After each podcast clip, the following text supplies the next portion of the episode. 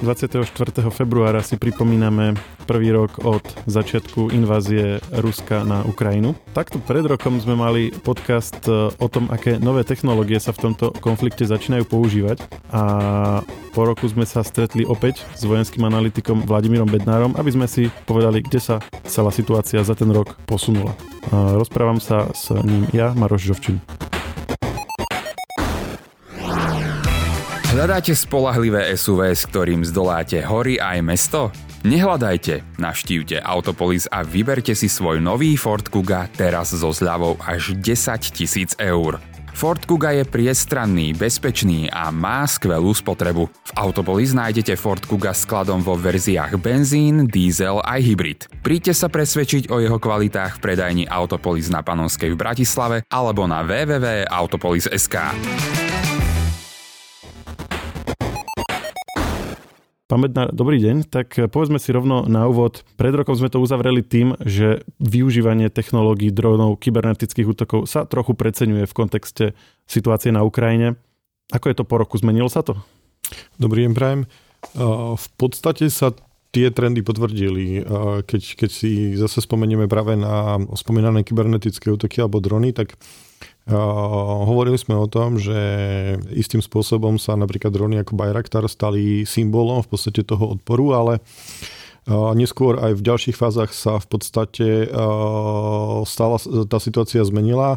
Ten dôvod bol vlastne nasledujúci. Tie drony dokázali fungovať iba v prostredí, ktoré bolo relatívne nenáročné z hľadiska iných zbrojných systémov, konkrétne protilietadlových systémov, respektíve radioelektrotechnického boja. Myslíte Bayraktar konkrétne? Áno, konkrétne. Následne, keď sa ten vojnový konflikt akýmsi spôsobom zastabilizoval, tak ruská strana v podstate vytlačila práve drony Bayraktar do, do sekundárnych miest, napríklad neskôr sa používali práve v tej oblasti Hadieho ostrova, kde práve tá ruská protilietadlová obrana, respektíve pôsobenie vlastne prvkov radioelektrotechnického boja neboli také intenzívne a brony dokázali e, efektívne operovať. A používajú sa dodnes teda? Používajú sa dodnes, ale sú to v tejto chvíli sekundárny prvok, pretože nad hlavnou líniou kontaktu by e, ich e, životnosť, ich efektivita bola výrazne nižšia.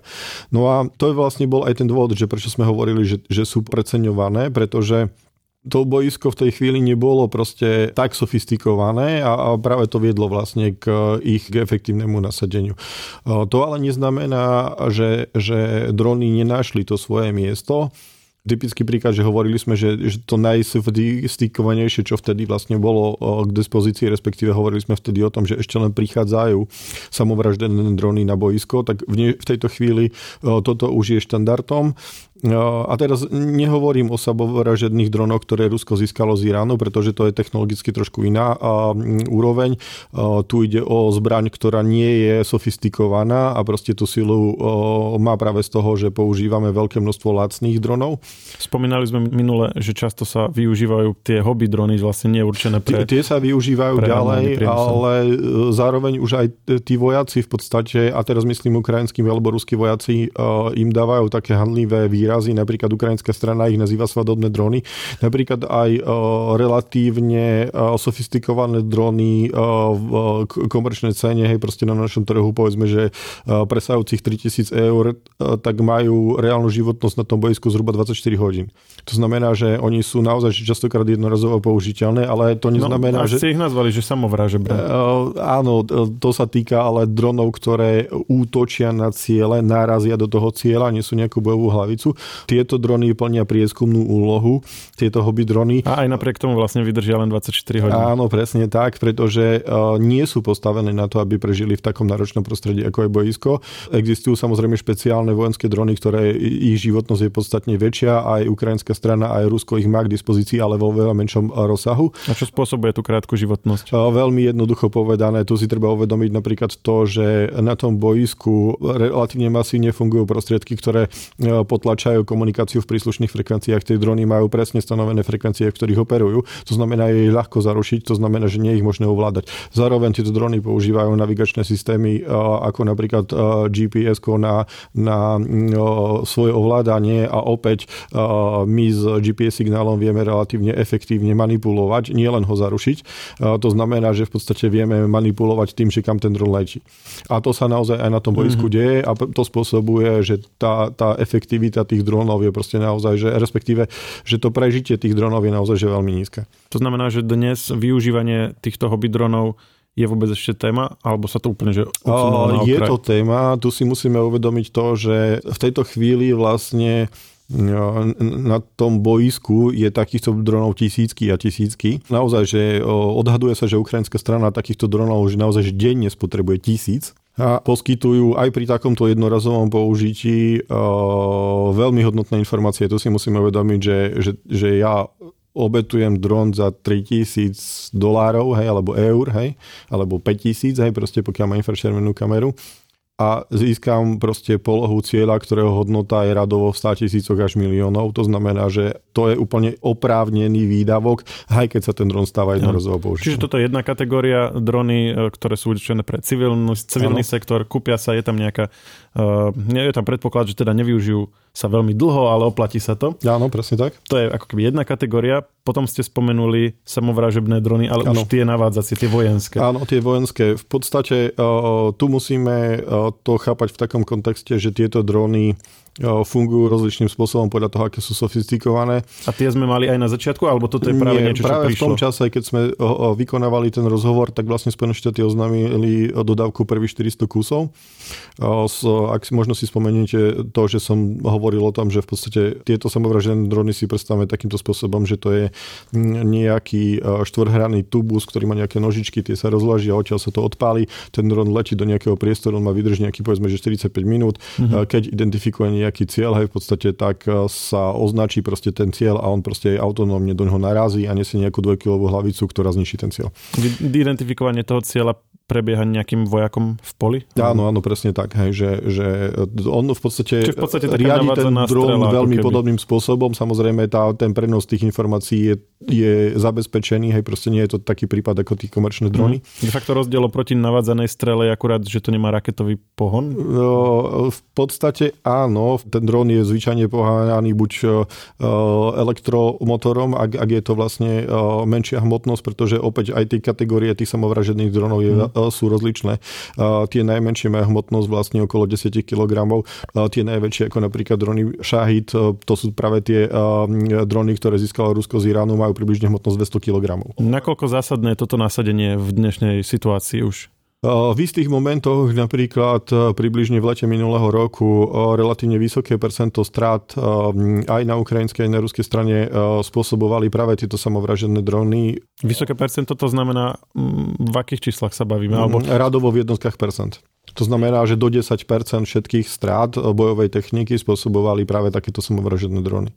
A keď si uvedomíme, že napríklad, že to dielostrelectvo vypáli radovo tisícky striel uh-huh. denne, hej, proste ukrajinskej strany. Ruskej strany dokonca v nejakých momentoch to boli 10 tisícky striel. A, a, Myslíte 10 tisícky tých dronov? Alebo nie, 10 tisícky klasických delostrelských granátov uh-huh. a že proste dosiahne nejaký percentuálny podiel, aj, že, že, že ten rozsah toho zničenia tých cieľov aj sa proste skladá proste nie, že niečo zničia míny, aj niečo z delostrelectvo, niečo dróny, aj proste niečo priama palba napríklad stánkov a tak ďalej a tak ďalej, že proste niečo ručné zbranie, hej, proste protitankové, tak, tak že žiadny ten celok proste ničí väčšinu tej techniky, hej, že proste aj to delostrelstvo, ktoré percentuálne sa podiela vlastne najviac na, na zničenie techniky, tak tak e, že má proste nejakú malú časť, že má nejakú mm-hmm. tretinu, aj, že to znamená, že, že keď to napríklad porovnáme, že, že tých samovražených dronov boli nasadené stovky hej, počas celého toho obdobia a zničili proste, že povedzme, že tretinu toho a že, že, že, že to delostrelstvo musí vypáliť, hej, že proste tisícky granátov každý deň, je že tá efektivita je že naozaj že neporovnateľná. Hej. Čiže hovoríte, že porovnávame stovky dronov s tisíckami až desať tisíckami? Stovky dronov v horizonte mesiacov a, a tisíckami až 10 tisíckami delostrelských granátov v horizonte jedného dňa. Aha. To znamená, že to a pri je... jednom že... máme, že, že tretinu zničenej techniky a pri druhom, že, že do 10%. Hej, že, že predpokladajme, že, že že ekvivalent eh, počtu klasickej munície a tých riadených dronov je, že povedzme, že eh, niekde okolo 1 ku 10 tisíc. Že to sú že obrovské rozdiely. Hej, a teraz do toho súvisia napríklad logistické problémy, že, že proste ten delostrelecký granát proste 155 mm váži zhruba 47 kg, k tomu potrebujete nejakú 10 kg pohonnú náplň, hej, to znamená, že vy potrebujete, že, že dopraviť, hej, že radovo, že, že, že na to boisko, hej, že desiatky až stovky tón každý deň a, a ekvivalent toho je, že dopravíte proste 100 kg riadených dronov, hej, takže to aj takéto konsekvencie má. No ale z toho vyplýva, že tie drony sa oveľa viac oplatia, znamená to, že do budúcna ich bude ešte pribúdať. A aké sú kapacity na strane Ukrajiny a na strane Ruska zvýšiť ich, za, ich e, zapojenie? V tejto chvíli napríklad veľmi zaujímavým faktom je, že ukrajinská strana sa zaujíma o to, aby nakúpila vlastne od o, o, nemeckej firmy nový tank Panther, ktorý v podstate bol predstavený v minulom roku. E, práve ten tank má už natívne v sebe integrované, že okrem kanónu a gulometu má proste súčasťou výzbroje sú práve takéto samovražené drony. A toto je, že jeden z príkladov, je viacero vlastne takýchto projektov, kde v podstate podstate sa samovražené drony stávajú ako keby najdôležitejším prvkom výzbroje tých, tých zbrojných systémov. A to je práve spôsobené tým, čo sme si povedali aj minule, že že ten samovražený dron zároveň dokáže zasahovať ciele e, na vzdialenosť, že niekoľko desiatok kilometrov. A jednoducho v podstate bojujete na vzdialenosť takú, že vás iným prostriedkom nie sme schopní zasiahnuť, to znamená, ste v bezpečí. Starlink, spomínali sme ho už minule, a dokonca sme vraveli, že aj Slovensko pomáhalo s jeho zabezpečením pre Ukrajinu. Vo veľmi malom, maličkom rozsahu, áno. áno. A vtedy sme skončili pri tom, že prišiel tam, alebo myslím, že tam práve smeroval. Po roku osvedčil sa, a na čo všetko sa vlastne využíva? On sa osvedčil. Vtedy sme primárne hovorili o tom, že sa stal uh, komunikačným prostriedkom pre prenos uh, dát uh, pre jednotlivé veliteľstva a tak ďalej. Už som to možno v nejakom rozhovore hovoril, že mám známeho na Ukrajine, ktorý mi tak s trošku nadsázky povedal, keď sme spolu hovorili práve v súvislosti s vojnou, že, že to čerta, že ja mám lepší internet v Zakope, ako som mal pred vojnou uh, v dedine, z ktorej pochádzam že to je síce fajn, hej, ale na čo mne je potrebné vedieť, hej, ktorá herečka vyhrala proste nejaké ocenenie, že radšej mi pošlite tanky.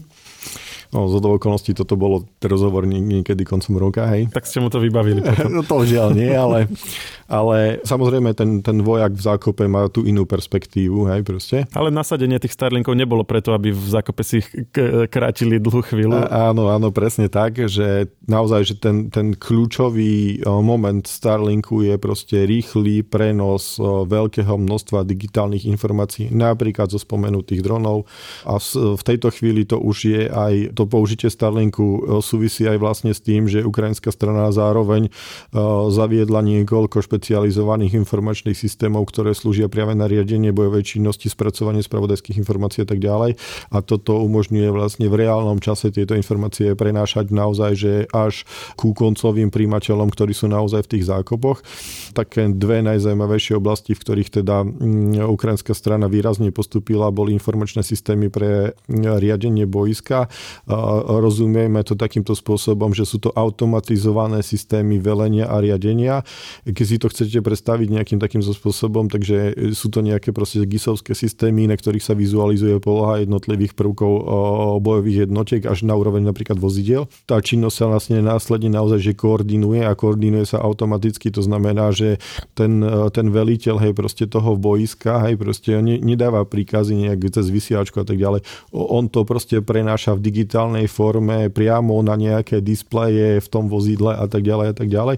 A práve e, ukrajinská strana dokázala, že veľmi rýchle takéto niečo vyvinúť. A ten Starlink je tou chrbticou toho. Áno, tá, tá, tou prenosovou infraštruktúrou, hej, proste bez ktorej by to nemohlo byť možné, pretože samozrejme my vieme prenašať prostredníctvom digitálnych e, vysielačiek, hej, proste informácie, e, datový prenos, ale tá, tá rýchlosť toho datového prenosu je výrazne nižšia ako v prípade mm-hmm, Starlinku. Mm-hmm. Hej, že typicky... A toto je ale svetový unikát, nie? To je prvýkrát, čo sa Nie je to tak úplne pravda. Bojskové informačné systémy uh, v podstate sú tu uh, zavedené do výzbroje približne od 90. rokov a paradoxne hlavným strojcom tejto myšlienky je uh, práve, že sovietská armáda, ktorá v 80. rokoch riešila problém, že, že vedeli vlastne plánovači Varšavskej zmluvy, že kvalitatívne, hej, proste nedokážu v budúcnosti prekonať obranu krajín NATO že na to sa pripravuje proste na nasadenie inteligentných mín, e, robotických bojových vozidel už teda v 80 rokov a tak ďalej, tak ďalej, že túto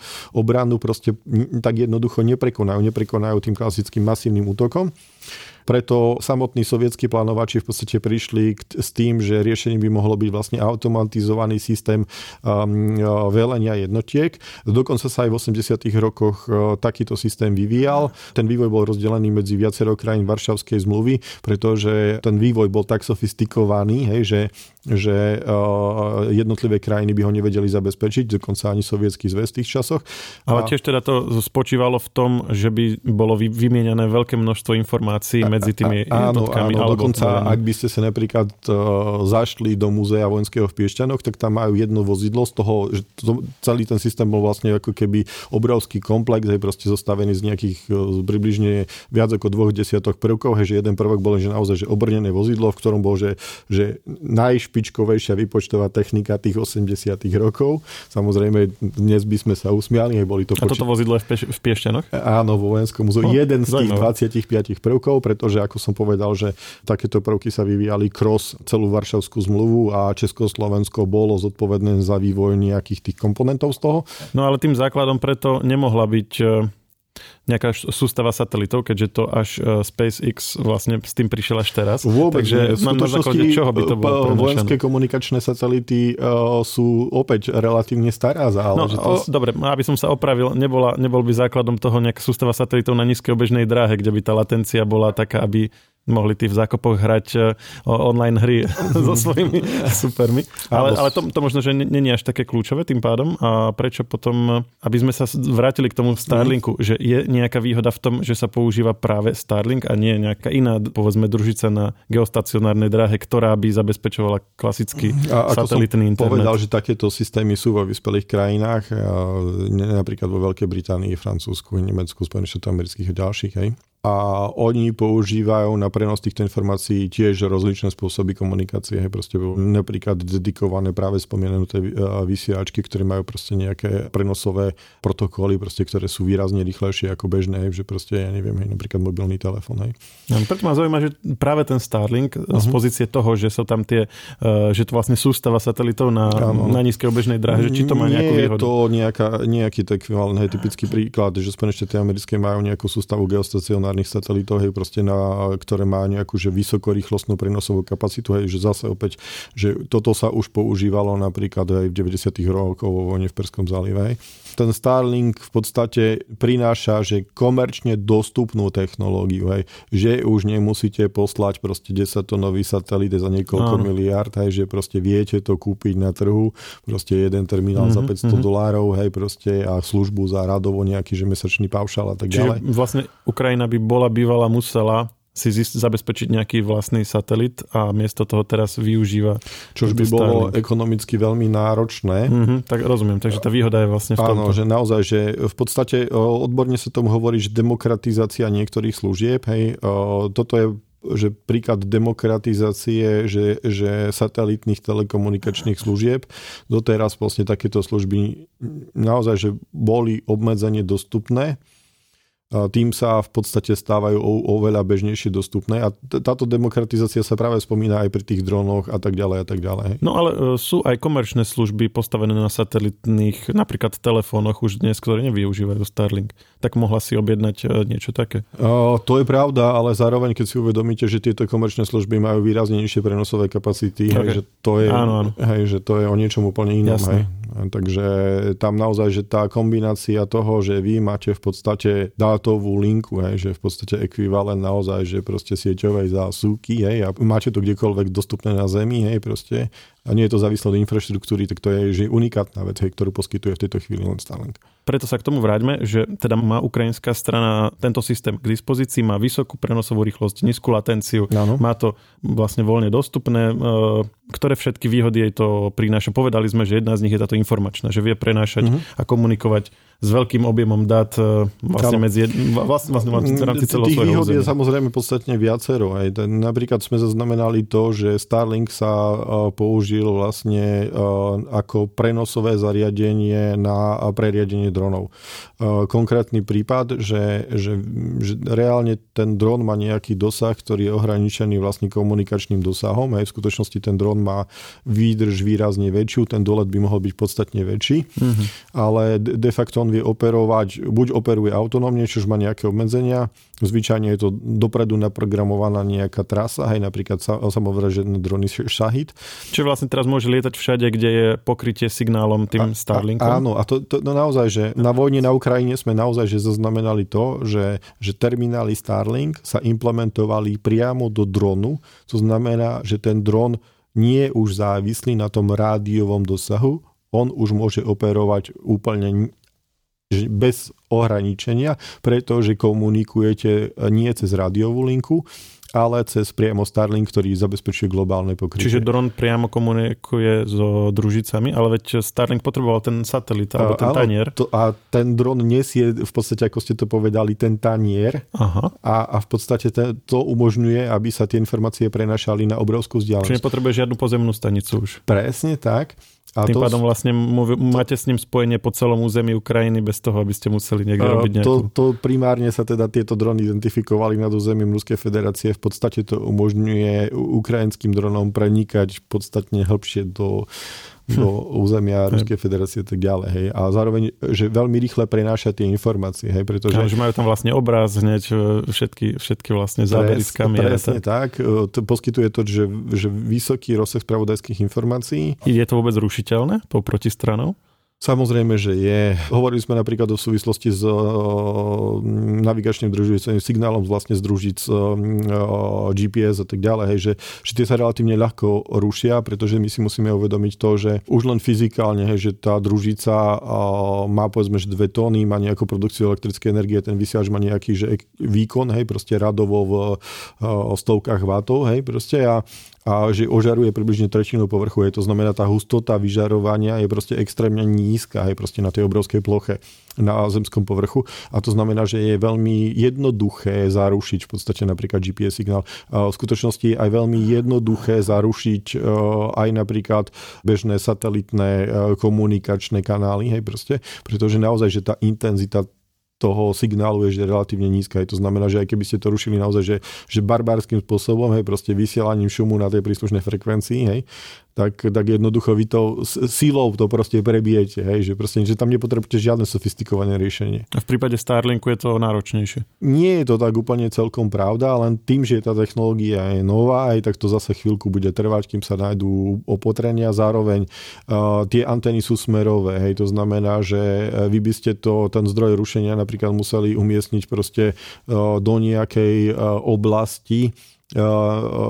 vlastne medzi tým príjimačom mm-hmm. a mhm. medzi tou družicou. Hej. Čo nie je úplne najjednoduchšie, keďže je vo vesmíre jedna a druhá vo Presne tak, hej, že to naozaj že nie je také jednoduché, e, keďže tu naozaj že nejde o všesmerový signál a vlastne ten Starlink vďaka tomu, práve tomu, že sú to že úzko smerované lúče signálové, tak práve dosahuje aj tie prenosové kapacity a aj ten objem, hej, proste, hej, že proste dokáže poskytovať obrovskému množstvu tým terminálom práve tú službu. Hej, to znamená... Tak ale podľa toho, ako to opisujete, to vlastne úplne výborná vec. My sme, začali sme to tým, že vlastne ono to bolo už od 80 rokov a končíme pri tom, že toto vlastne ale nebolo. Ale áno, bolo, pretože tie vojenské družice vytvárali, že, že typický príklad, že Spojené štáty americké majú dlhoročnú sériu že vojenských telekomunikačných družíc, hej, ktoré fungujú v milimetrovom frekvenčnom pásme ktorí že, že, že dokážu vytvárať, že už v, roku 1990 dokázali že vytvoriť že gigabitový kanál, hej? Mm-hmm. že úzko smerovaný. Okay. Lenže to je presne o tom, že toto bola že veľmi špecifická aj proste vojenská technológia. A strašne drahá. Od, áno, strašne drahá. Odtedy sme sa posunuli, že 30 rokov niekde samozrejme aj,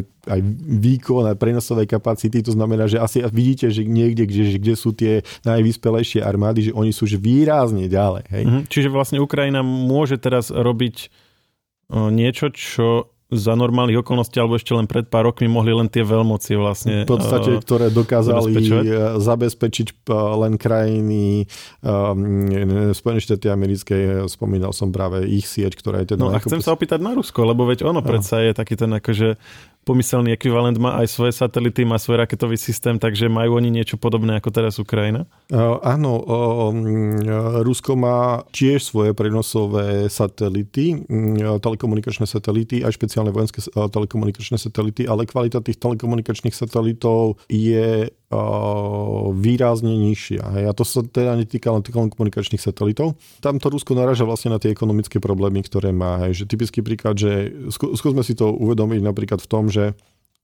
na, v Rusku sa nevyrábajú infračervené kamery. Hej.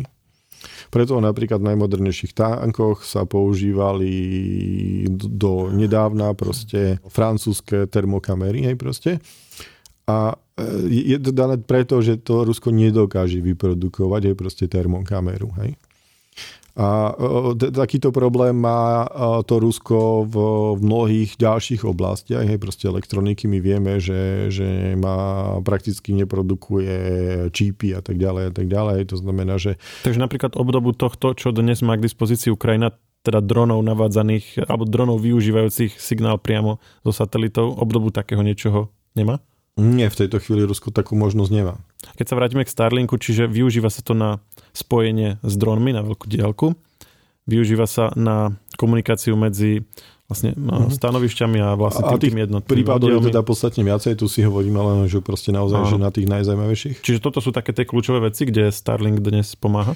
Spomínali sme, že, že on má aj veľmi významnú úlohu práve v tej nebojovej, tej o, spoločenskej úlohe, že, že proste ten Starlink v podstate dokáže nahradiť vlastne napríklad civilnú prenosovú infraštruktúru. Typický no. príklad, že toto sa vám možno bude zdať banálne, hej, ale v skutočnosti je to, že, že veľký prínos práve. Všetci vieme, že Rusko v istom momente v podstate začalo útočiť pomocou striel z plochou drahov letu na ukrajinskú civilnú energetickú infraštruktúru, aj kritickú. A Ukrajina okrem teda vojenských e, aspektov, hej, v podstate a energetických aspektov, hej, proste na to zareagovala aj tým, že v podstate vytvorila nejaké, že body odolnosti, neviem teraz to úplne celkom preložiť. V podstate si to predstavme tak, že to je, že, že nejaký že stan alebo nejaké menšie stanové mestečko, kde proste buď samozpráva alebo štátna správa zabezpečí generátor, proste ohrievače, všetko to, čo ľudia potrebujú proste na to, aby prežili. Vrátanie Wi-Fi siete už teraz. Vrátanie Wi-Fi siete a tak ďalej. Nie, nie, že už teraz, v podstate hneď ako sa to začalo, tak no. Ukrajinci to vedeli zabezpečiť. To znamená, že to sú že veci, ktoré sa nám že zdajú byť proste banálne, hej, ale skúste Keď vlastne to... útok, vlastne Ruska vyradí nejakú infraštruktúru v, v oblasti napríklad pripojenia, tak oni to vedia nahradiť Áno, týmto. presne tak, že tam si musíme uvedomiť to, že, že oni primárne útočia na, na energetickú infraštruktúru, samozrejme telekomunikácie majú nejaké svoje generátory a tak ďalej, hej, ale tie majú proste nejakú že reálnu kapacitu, hej, proste, mm, že, mm. že ten generátor vám nebeží, hej, proste, že niekoľko týždňov, že vieme, že tie útoky sú proste dlhodobá záležitosť, že dejú sa zhruba raz za dva týždne opakovane, že proste jednoducho tým, tým spôsobom no, v podstate v reáli, hej, proste toto umožňuje zabezpečiť v podstate konektivitu pre obyvateľov kontinuálne, hej, proste, a to má že veľký význam. A ďalší význam, že, že, že ďalší príklad, hej, že proste toho použitia vlastne v civilnom sektore je, že, že všetci si pamätáme, že po úspešných ukrajinských ofenzívach po Charkovskej oblasti, respektíve Chersonskej oblasti, Rusi opustili Cherson, ale predtým zničili napríklad všetky BTSky v, v meste, zničili všetky uh, vyhrievacie stanice, áno, že proste že G, vykrývacie stanice vlastne pre GSM signále proste zničili vlastne kompletne celú infraštruktúru. Ale už o 7 dní mali internet práve vďaka tomu, že proste uh, Ukrajina v tejto chvíli v podstate disponuje 10 tisícami terminálov Starlink. Len, len Nemecko financuje niekoľko tisíc hej, terminálov Starlinku hej, proste na Ukrajine. A jednoducho tie prenosové kapacity sú také, že to dokáže zabezpečiť. Hej. A toto je že veľmi dôležité aj z toho hľadiska, že tí občania proste vidia, že tá krajina proste uh, ich nenechá na pospas tomu, že sa o nich postará a to potom aj udržuje tú vysokú vôľu vlastne Ukrajincov viesť tú vojnu, aj pretože jednoducho, ak by mali pocit beznádeje, no tak by neboli proste ochotní tú vojnu viesť do nekonečna. Hej. Pred rokom sme sa bavili o tom, že teda nasadenie nejakých vysoko sofistikovaných technológií nie je až také rozšírené a teraz sa bavíme pár desiatok minút a už, už tu hovoríme o Starlinku, hovoríme o rôznych sofistikovaných dronoch. Aby sme to ešte tak e, povýšili na ďalší úroveň, tak Ukrajina si prenajala družicu. Áno. Je to veľká vec? Toto je ďalšie práve tá, tá demokratizácia, ktorej sa hovorí, že v tom vojenskom umení, že, že proste spravodajské družice boli uh, jedni z prvých vlastne vojenských aplikácií vo vesmíre. Hej, proste zase historicky, že sú tu nejaké, že, ktoré siahajú do 60 rokov, je proste prvé družice naozaj, že analogovo na bežný film proste fotografovali územie, po vyfotografovaní obsahu proste vypušťali malé pristávacie proste komponenty, ktoré sa museli zachytiť, spracovať a tak ďalej. Neskôr sa to pretransformovalo v podstate do nejakých, že, že stále sa to fotilo na film, hej, ale proste už bol chemický proces, že sa to vyvolalo vo vnútri družice a že stále to pristávalo, hej, ale ešte predtým, ako to pristálo, tak sa tie snímky nasnímali televíznou kamerou, takže výrazne v nižšej kvalite sa to prenieslo na Zem, že boli také nejaké že, že obdobie, až to proste postupne prešlo vlastne k, že naozaj, že digitálnym satelitom, že aby sme mali zase takú predstavu, že ako to sú sofistikované zariadenia. Že... Ale to ukazuje dôležitosť toho, alebo potrebu toho snímať vlastne z obežnej dráhy, že aj keď to bolo snímané tou úplne primitívnou kamerou, stále im to za to stálo, aby to robili. Ale tu si musíte uvedomiť, že nemali ste iný zdroj informácie, že proste ten sovietský zväz bol tak hermeticky uzatvorený a zároveň, že vy potrebujete informácie z celého toho územia. Hej, že, že to, to sú napríklad také spravodajské informácie, že, že hľadali sa napríklad, že charakteristické znaky pre odpaľovacie zariadenie lietadlových riedených striel má proste v teréne má nejaké charakteristické znaky. Hej. Takže keď oni nasnímali celé územie vtedy Sovietskeho zväzu, hej, tak vedeli identifikovať tu, tu, tu a tu majú proste uh, Rusi lietadlové systémy, takže vedeli plánovať pre prípadný útok proste trasy, ako to oblečiť. Hej. A že napríklad uh, aj hospodárske veci, hej, že neboli informácie o tom, že ako dobre si vedie proste sovietské hospodárstvo, hospodárstvo, tak proste vymyslela sa metodika, kde napríklad podľa dymenia továrenských komínov sa vypočítavala produkcia. Hej. No a späť na, na Ukrajinu. Čiže to, že si prenajali satelit, je to vlastne aký satelit a na čo im bude? To je ináč veľmi zaujímavá vec, lebo v skutočnosti že už samotný ten satelit, ktorý si zvolili, je že, že mimoriálna, te, technologicky veľmi zaujímavá vec.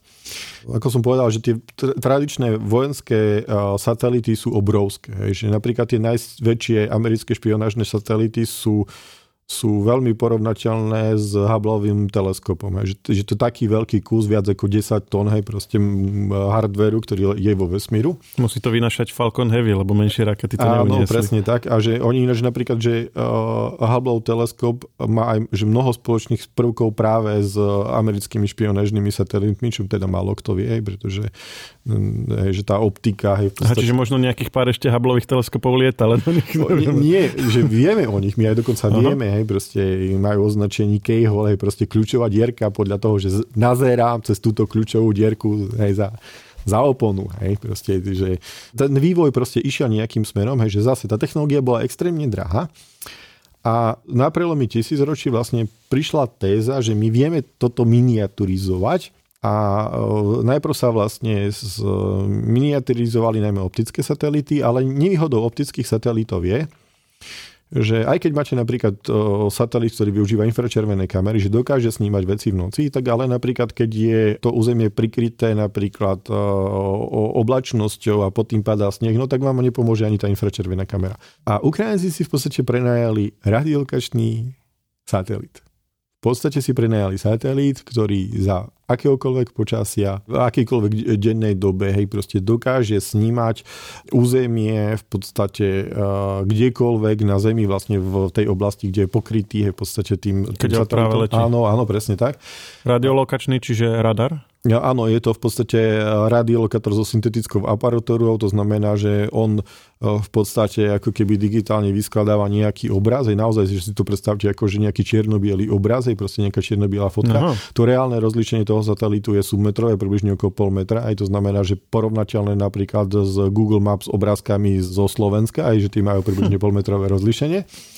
No, že tie sú, tie sú vlastne väčšinou zo spodu lietadiel fotené a, a nie tie sú, tie sú naozaj, tie konkrétne väčšinu týchto družíc dodáva jedna proste e, z komerčných firiem, ktorá pôsobí aj na Slovensku a že raz ani e, dva roky proste tu priletia a vlastne nalietajú celé územie Slovenska, to sa potom fotogrametricky spracuje, proste vyrovná sa to. A toto sa bavíme o vlastne podobnom rozlišení, ale z obežnej, z obežnej, dráhy. dráhy. A ešte aj vlastne finančne dostupné pre Ukrajinu. A, áno, e, paradoxne Ukrajinci to nakúpili takýmto spôsobom, že oni urobili že občianskú zbierku.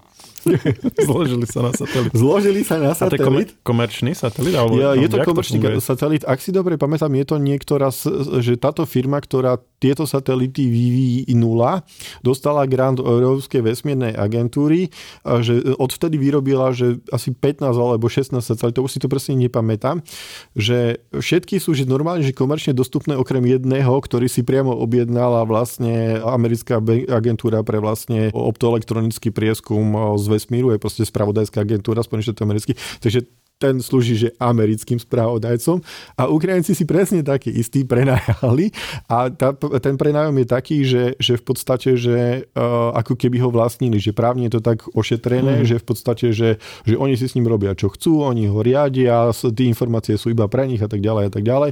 A, a ono to, to oblieta vlastne, ono to je na akej obežnej drahe, alebo ako to je, ono není to stále nad jedným územím, že nie je to nie, nie, nie. Je to satelit, nad, vlastne, ktorý lieta vlastne na nízkej obežnej dráhe, približne vo výške výške um, vlastne vesmírnej stanice. Čiže oni ho nasmerujú a raz za jeden obeh vlastne odfotia to, čo potrebujú? Nenasmerujú. On tým, že letí Zem sa otáča, tak proste ono dokáže zhruba raz za 48 hodín letieť nad akýmkoľvek bodom. V... Ja, že oni priebežne vlastne Hej, že pokrýva celý povrch. Áno, presne tak a tým pádom tam narazíte na to, že zase na tie prenosové kapacity, že ten objem získaných informácií je tak veľký, že vy máte v skutočnosti nemáte problém to odfotiť, vy máte problém mať dostatočnú linku, aby ste to preniesli tie informácie na zim, hej. Takže toto teraz majú k dispozícii, majú to teda, ako ste povedali, plne pod svojou kontrolou. Áno. A to vysvetľuje napríklad také veci, že zaznamenali sme to, že Ukrajinci prostredníctvom dronov útočia na ciele, ktoré sú že stovky kilometrov vzdialené v ruskom území. No je, je to... Že ako vedeli, že tam sú, to myslíte? A, Áno, áno, presne tak, že, že tá situácia je proste taká, aká je, že im proste vyhovuje, hej.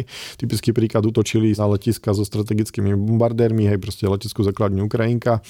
Oni vedeli, že tam tá letecká základňa je, tá poloha tej leteckej základne je všeobecne známa, hej, ale oni si, že vybrali, že veľmi konkrétny moment. Vybrali si, že moment, kedy tí Rusi začali nakladať proste mm-hmm. strely s plochou dráhou letu a plniť tie lietadla palivom, aby proste e, aj malá výbušná sila spôsobila čo najväčšiu škodu.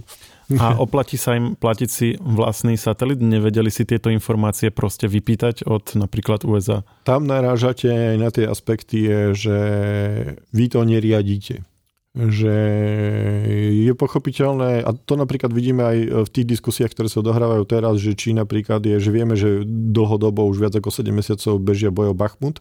A v podstate napríklad spojenci hovoria, že Ukrajina by mala opustiť Bachmut a nebrániť ho, ale e, druhá skupina odborníkov vlastne hovorí, že tá obrana Bachmutu spotrebovala ruské sily. Že oni majú ako keby, že môžu mať na to iný názor, že vy si to riadíte.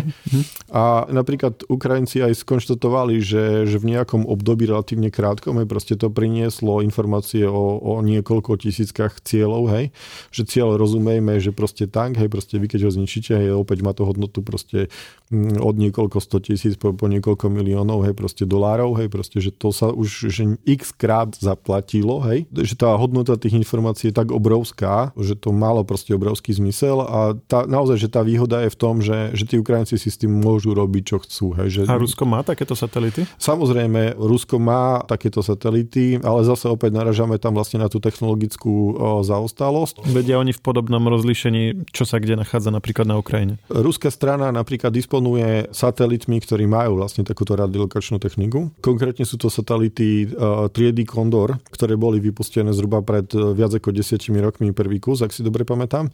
A tam je aj spor o tom, že či tie satelity boli jeden alebo dva kusy vypustené. Tu sa bavíme o satelite, ktorého hmotnosť, ten, ktorý prenajali Ukrajinci, ktorý teda vyrobila nejaká severská firma komerčná a tak ďalej, že hmotnosť je že rádovo že v desiatkách kilogramov a jeho rozlíšenie je 0,5 metra. V prípade toho ruského sa bavíme o hmotnosti niekoľko tón a rozlíšenie 1 metra a ako som povedal, že v tejto chvíli je dokonca pochybnosť, že či vôbec Rusko má vôbec nejaký funkčný takýto satelit, pretože ten satelit má nejakú životnosť na tej obežnej dráhe a keďže to bolo vypustené pred viac ako 10 rokmi a zároveň sme hovorili o tom, že že relatívne ľahko vieme monitorovať hej, proste tú komunikáciu z tých satelitov, hej, v podstate vo vesmíre, keď to vysiela, tak to ľahko zachytíte, hej. Tak uh, vyzerá to tak, že tie satelity už možno ani nie sú funkčné, pretože tá komunikácia, ktorú predtým sme proste bežne zachycovali, tak v tejto chvíli tie satelity mm-hmm. sú proste hluché, hej, takže je možné, že už proste ich životnosť skončí a nastane nejaká porucha, uh, dodávka elektrické energie z fotovoltaických článkov je proste už nie je taká, nie sú tak výkonné, aby proste zabezpečila tú energetickú náročnosť a tak ďalej a tak ďalej. V tieto dni sa veľa hovorí napríklad o možnej dodávke uh, stíhačiek pre uh-huh. Ukrajinu. Už dlhší čas sa spomínajú tanky, protilietadlové systémy. Čo takéto sofistikované technologické uh, zariadenia, uh, lebo Starlink predsa len uh, sme, vieme, ako dostali vlastne ano. od, od uh, spoločnosti teda SpaceX. Uh, tento napríklad túto družicu si kúpili, ale keď pôjdeme vlastne k tým dodávkam od tých vlastne krajín, e, ktoré ich podporujú, je nejaká taká technológia, o ktorej sa teraz nejak vo väčšom diskutuje, že by mohla byť Ukrajine poskytnutá? Všetko to, čo ste vymenovali, je relevantné, hej? ale aj dôležité. My by sme mohli hovoriť proste o napríklad, že technologických komponentoch je proste Leopardu dvojky alebo Abramsov, hej, proste, alebo uh, britských Challengerov, hej, že proste mohli by sme hovoriť o tom, že že aký majú sofistikovaný systém riadenia palby, hej, že proste koľko uh, parametrov, hej, proste ten systém spracováva, hej, proste v akom počítači a tak ďalej, hej, že proste aké majú rozlíšenia, proste infračervené kamery alebo uh, kamery, ktoré snímajú priestor s nízkou intenzitou osvetlenia a tak ďalej a tak ďalej ale že to sú že ako keby, že príliš že zbytočný detail a ja by som možno upriamil tú pozornosť, že práve napríklad e, vojenskí plánovači na to v tejto hovoria, že, že stále, že tá najväčšia priorita v tejto chvíli pre Ukrajinu sú protilietadlové systémy a delostrelecká munícia. Hej? A keď napríklad budeme hovoriť o tej delostreleckej munícii, tak Spomínali sme, že, že čo to znamená vystreliť, že proste 10 tisícky, hej, proste naozaj, že hlúpej železnej munície. Áno, že, že oproti dronom je treba vystreliť hej. oveľa viac, aby, aby zachytila vlastne rovnaké množstvo a, áno, že moderné zbrojné systémy, moderná delostrielecká technika používajú modernú muníciu a ukrajinská strana v tejto chvíli už dostala modernú, hej, proste západnú muníciu, že uvediem niekoľko takých prípadov. Ale myslíte tým teraz nejakú navádzanú? Áno, muníciu? presne tak. Ale delostreleckú. Delostreleckú, hej. Že, čiže, čiže to ako náboj, vyletí do vzduchu a potom... Presne, že, presne že tak. Zabačací náboj. Prvý príklad je delostrelecká munícia, ktorú sa v podstate vystrelí a naviguje sa v podstate pomocou GPS signálu alebo pomocou inerciálneho navigačného systému, ktorý je súčasťou munície. A ten náboj čo, má nejaké krídelka? Áno, áno, presne tak. A zároveň tí, tie krídelka umožňujú tomu náboju, že neletí po balistickej uh, dráhe letu, ale letí v podstate, že, že, že plachtí, hej, mm-hmm. proste a to umožňuje vlastne predlžiť ten dostrel. Aj v podstate tá munícia v podstate umožňuje zasahovať ciele do vzdialenosti až 70 km s presnosťou proste e, rádovo v jednotkách metrov, aj že to je že proste, že, že obrovská, aj proste kvalitatívny zlom, aj že proste keď si napríklad uvedomíte, že, že bežná munícia ráže 155, alebo teda respektíve rúska, aby sme boli konkrétni, že 152 mm, aj že má proste nejaký, že, že rozptýl, aj že na úroveň že dost, maximálneho dostrelu, aj že povedzme, že cez 25 km, aj že proste rádovo, že 150-200 metrov, hej a mm-hmm. teraz to porovnáte, že 70 km a že rádovo jednotky metrov, hej. Že tak chápete, že tá spotreba tej munície, že prudko poklesne, hej.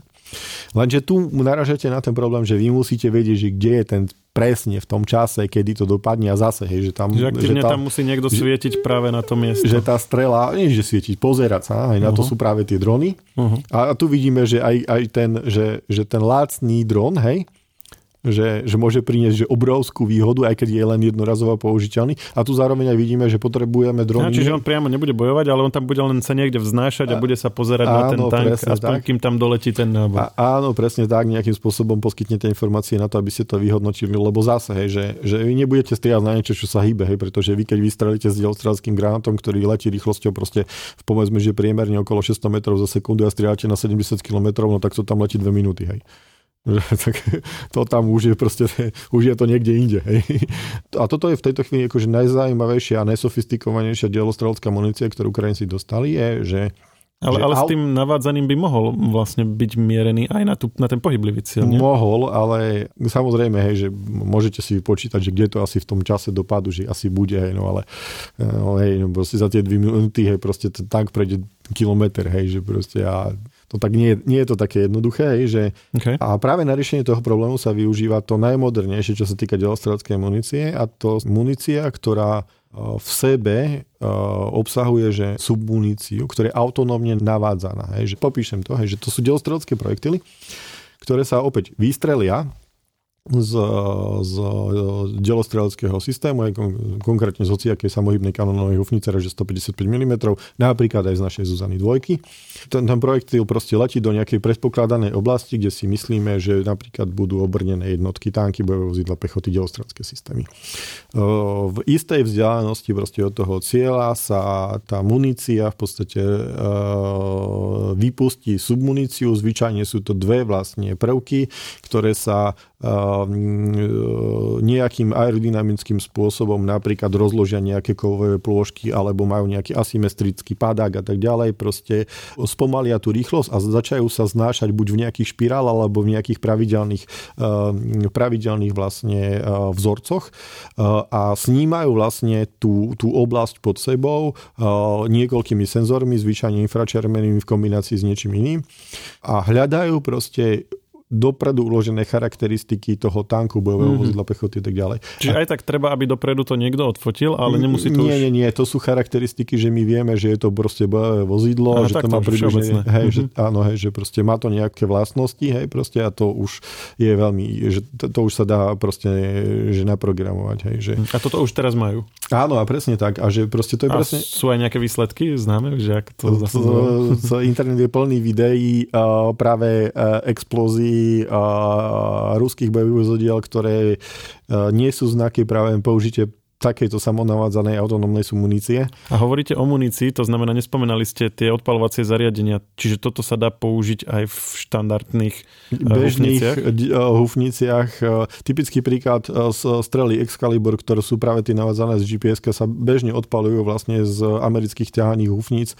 Táto munícia je proste autonómne navádzaná. To, to je naozaj že štandardná munícia, ktorú sa Ale... môže odpaliť z akýkoľvek 155 mm mm. kanonovej hufnice. A tie to Ukrajinci majú? To sa bavíme, že o všetkých tých typoch, hej, proste počnúc M109, ktorý dodávajú proste Američania, cez polské kraby, cez naše Zuzany dvojky, cez Panzerhaus BT2000 od Nemecka, v pod, od, od Cezáriho Francúzska. A asi aj staré mali, nie svoje sovietské, uh, alebo tak, to, uh, to nie, pretože táto munícia je raže 155 mm, zatiaľ čo ruské samohybné kanonové hufnice, respektíve ťahané hufnice raže, sú raže 152 mm. To znamená, tá munícia nie je zameniteľná.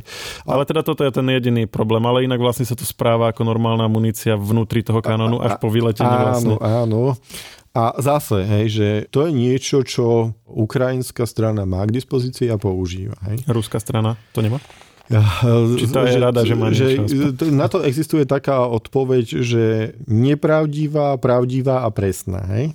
Že keby som odpovedal, že Napríklad raketomety Smerč majú hlavice, ktoré obsahujú samonavádzaciu muníciu, tak by to bola pravdivá informácia.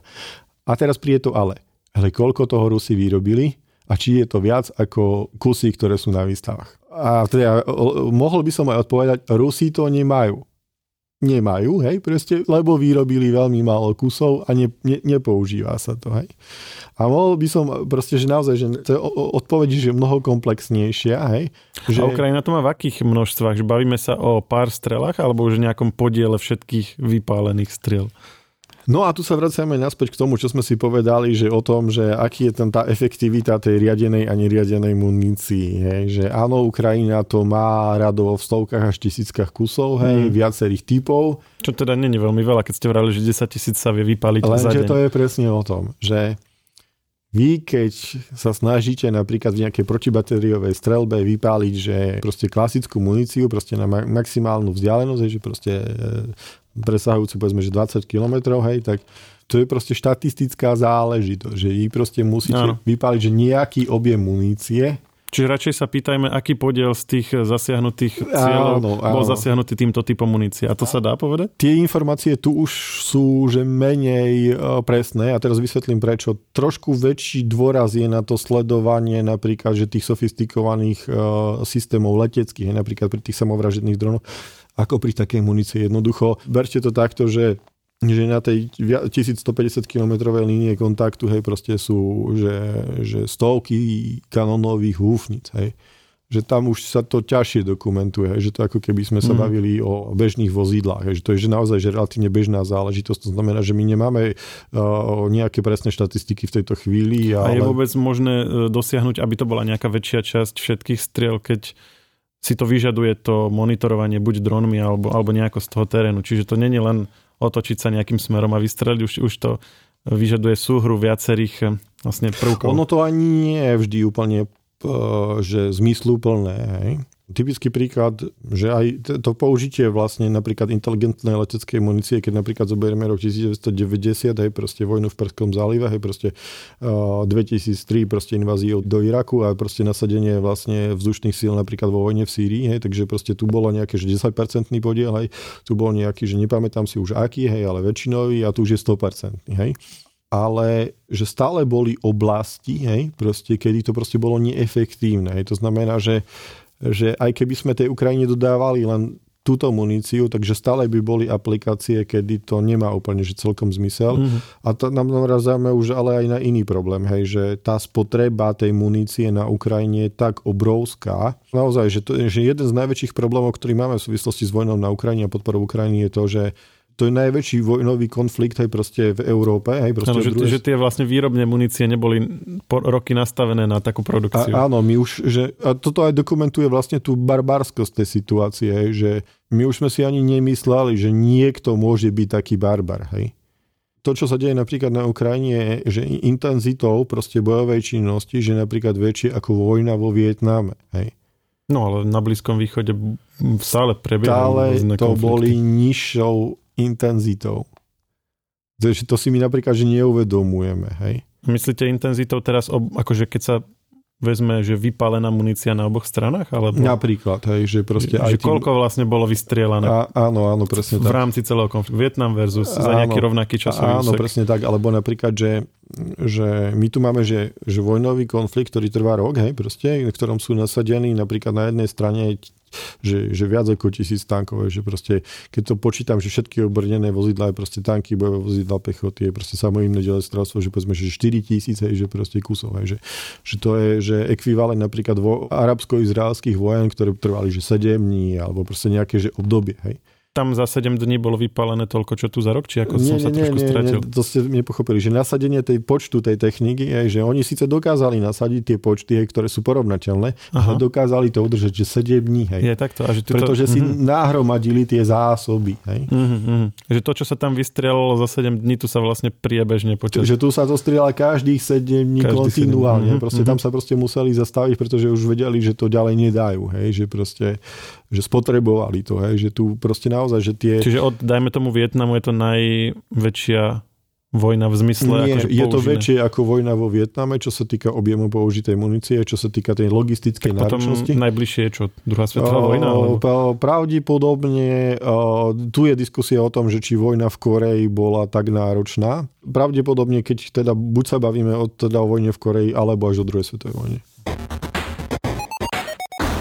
Prešli sme veľa zaujímavých vecí, ale ešte len poslednú by sme spomenuli možno stručne. Minule sme hovorili o tom, že často sa opakovali správy, aj u nás na našom webe sme takmer každý týždeň mali e, prípad nejakého kybernetického útoku Ukrajiny na Rusko, Ruska na Ukrajinu, vyradenie nejakých štátnych systémov, aj napríklad na Slovensko nejaké útoky okolité krajiny. A bola to veľmi medializovaná téma a vy ste vlastne to potom tak akože, vy ste, vy ste to tak zhodili, že ono je to akože síce také ľúbivé pre média, ale v zásade to nemá nejaký zásadný vplyv na ten konflikt. Uh-huh stále sa tieto útoky dejú a majú už nejaký iný vplyv na konflikt? Lebo už o, o nich toľko nehovoríme. Stále sa dejú. Dokonca sa dejú aj relatívne pravidelne systematické útoky na inštitúcie Slovenskej republiky, a to nie len štátne inštitúcie, ale aj komerčné subjekty. Boli zaznamenané aj nejaké výpadky poskytovaných služieb. A ináč deje sa to napríklad v nejakých takých vlnách typu, že ja neviem, keď oznámime proste dodanie nejakého zbrojného systému, hej, tak proste, proste príde nejaký útok, hej, a, a, a, alebo proste pri nejakých takýchto príležitostiach sa to deje, hej. Keby sme si urobili nejakú rešerž e, vlastne toho, čo sa dialo vlastne na, na Slovensku v oblasti, e, práve v tejto oblasti, hej, tak by sme zaznamenali nejaké také, že minimálne asi tri väčšie vlny napríklad na viaceré ministerstva, alebo napríklad boli tam nejaké banky, boli tam nejaké súkromné televízie a tak ďalej. A tak ďalej. Ja sám mám takú, že v celku humornú situáciu, keď uh, ma o desiatej uh, nahého vyťahli zo sprchy práve v súvislosti s takým útokom. Kybernetickým. Áno, áno, pretože... A víš, ja vám celý čas hovorím, že to nie je vôbec dôležité. Ako, um, nevedeli sa mi vlastne dovolať, tak poslali vlastne auto za mnou. Že v skutočnosti ale tá komunikácia, respektíve tá zaujímavosť tej témy sa v podstate, že tým, že sa to opakovalo a ukázalo sa, že to nie je až také, že tak už to ide ako keby do úzadia. Ale to neznamená, že sa to nedieje. Reálne sa tie útoky dejú. Hej? A, a že aby to nemalo že vážne dopady, to si vyžaduje proste nejaký effort proste inštitúcií, hej, proste naprieč kompletne celou inštitúciou na, na čele proste stojí uh, e, NBUčko, Slovenská informačná uh, služba, vojenské spravodajstvo, aj proste CIRT, uh, míry a tak ďalej, že proste naozaj, že, že to sú nejaké inštitúcie, ktoré tie veci riešia a ri- robia to dobre, hej, proste. Čiže deje sa to, ale De- deje sa to. zároveň sa proti tomu baránime a nie je to podľa vás teda stále niečo, čo by nejak ovplyvňovalo zásadne nie, smerovanie nie, nie konfliktu? Nie je to niečo zásadné, čo by Čiže hackeri ešte nevyhrávajú vojny stále. Stále nie, si musíme a, počkať, aby sa a anime vyplnili. nebudú, hej, proste, pretože že základná vojenská štatistika, že najviac mŕtvych vo vojnových konfliktoch spôsobujú ručné zbranie tie nevieme hacknúť ni- zatiaľ.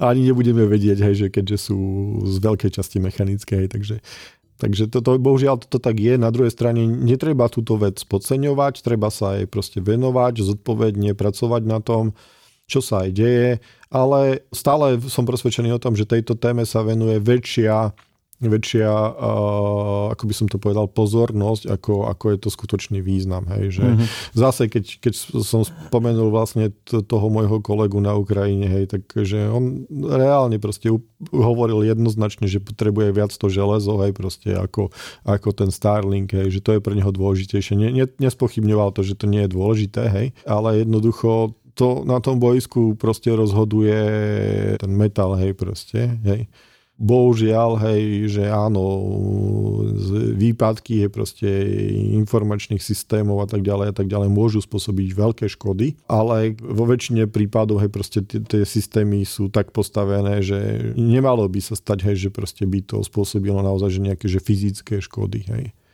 A dúfam teda, že sa to ani nestane. Prebrali sme toho veľa. E, ďakujem, že ste si našli čas a vďaka aj poslucháčom, ak to vydržali počúvať až doteraz.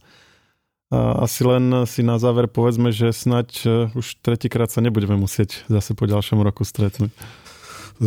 Ja e, som v tomto smere vždy bol veľký optimista a verím, že tento vojnový konflikt skončí v priebehu tohto roka. Dúfam teda, že môj optimizmus bude naplnený. No nikto z nás nemá veštiacu guľu, ale že my sme sa na túto tému pozerali takým spôsobom takého nadhľadu, hej, že technologicky, že, že, že je to ako keby zaujímavosť, ale za každým tým príbehom sú proste reálne ľudské životy, ktoré ktoré proste každej chvíli môžu vyhasnúť a takže dúfam teda, že to sa stretneme pri inej príjemnejšej téme. Presne tak. Ďakujem ešte raz a v rámci možnosti želám pekný deň. Pekný deň. Technologický podcast Share pripravujú spoločne internetové magazíny Žive.sk a Herná zona.sk. Podcast Share nájdete vo všetkých podcastových aplikáciách vrátane Apple Podcasts, Google Podcasts či Spotify. Nové časti sa objavujú tiež v podcastovom kanáli aktuality.sk. Ak nám chcete niečo odkázať, doplniť nás alebo sme povedali niečo zle a chcete nás opraviť, môžete nám napísať na podcasty.žive.sk. Ešte raz podcasty.žive.sk. Všetky maily čítame a na väčšinu sa snažíme aj odpovedať.